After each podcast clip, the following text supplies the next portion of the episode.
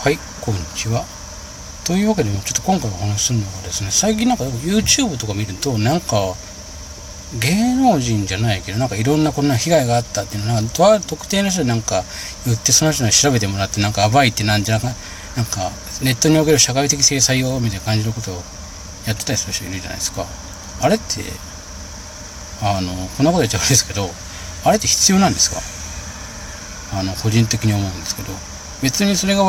活動が悪いとか言わないです。もちろんね、過去にこうがあったんですけどっていうのを相談するのはいいんですよ、その人に対して。それをわざわざネットの中のその、まあ、YouTube でいろんな人が見れる状態にして、わざわざ制裁加えるとか、その人特定して、あの、なんでしょう。どうのこうのする必要あるのかなと思って、僕は思うんですけど、あの、結構いるじゃないですか、そういう人って。あれ、する必要あるのかなと思って、別に僕は、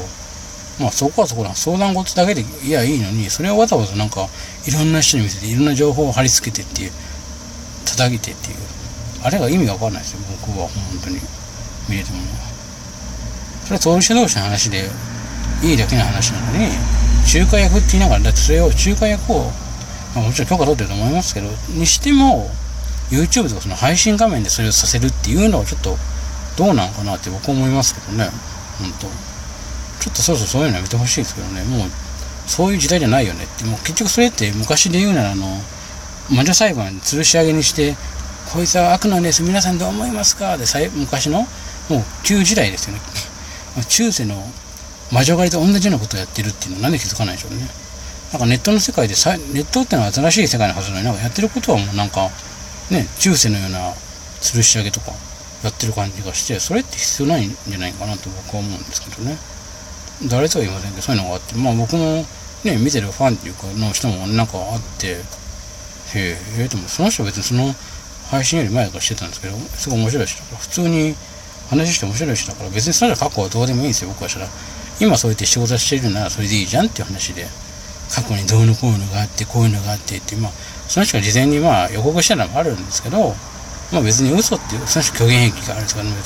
まあ虚言癖の以前の前に話っていいですかもうその人があったけど、ちょっとまあ、見てほら、ちゃんとそれでお互いに生産ででも、しかもその当人同士ですいませんでしたって言われても、あ、いいですよって言って謝ったし、それでもいいじゃんって思うんですけど、それはまだ、すごく今でもインスタでね、なんかコメントでどうのこうの書いてる人がいるんですけど、もうそれ必要ないよね。そこで終わった話なのに。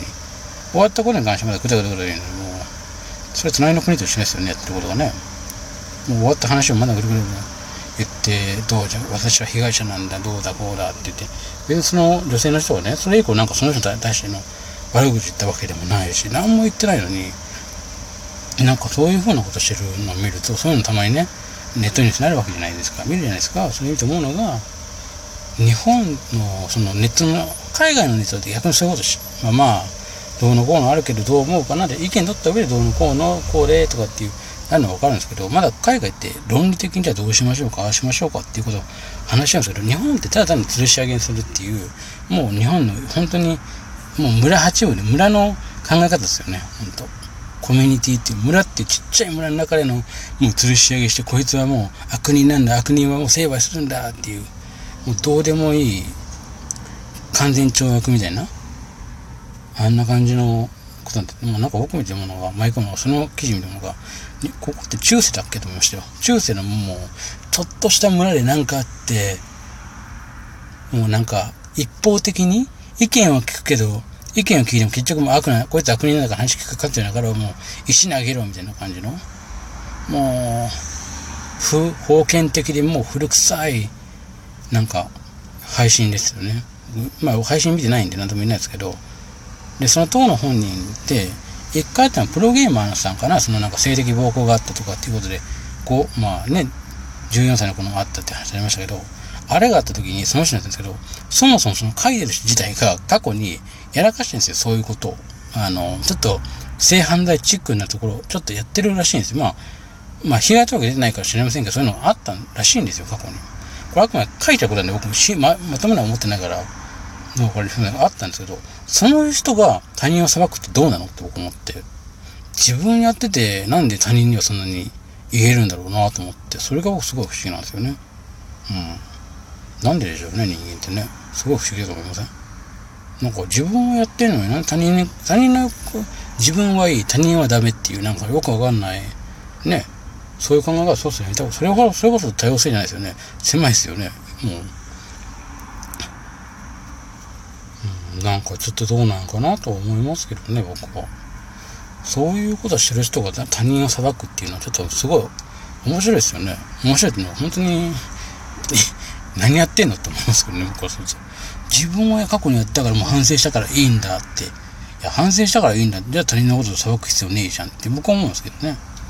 わざわざそういうなんかね、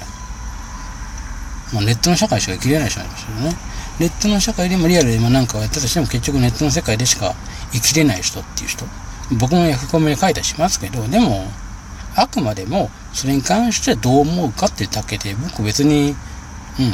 そんな、その人のことをなんかもう、誹謗中傷したろって感じで書くつもりはないので、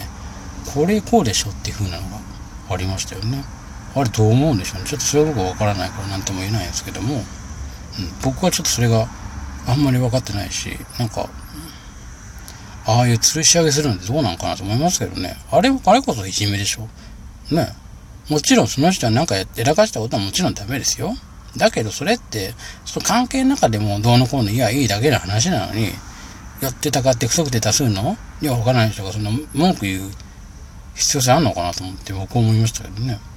まあどうなのか知りませんけど、そういうのがなくなればちょっと変わるんじゃないですか、ネット環境も。そういうのが増えたらまたね、普通に楽しんでる人に対しても厳しく縛らなければいけないとかってわけのわかんないことをしやすいんじゃないかなと思います。はい。というわけでまたよかったら聞いてください。ではまた。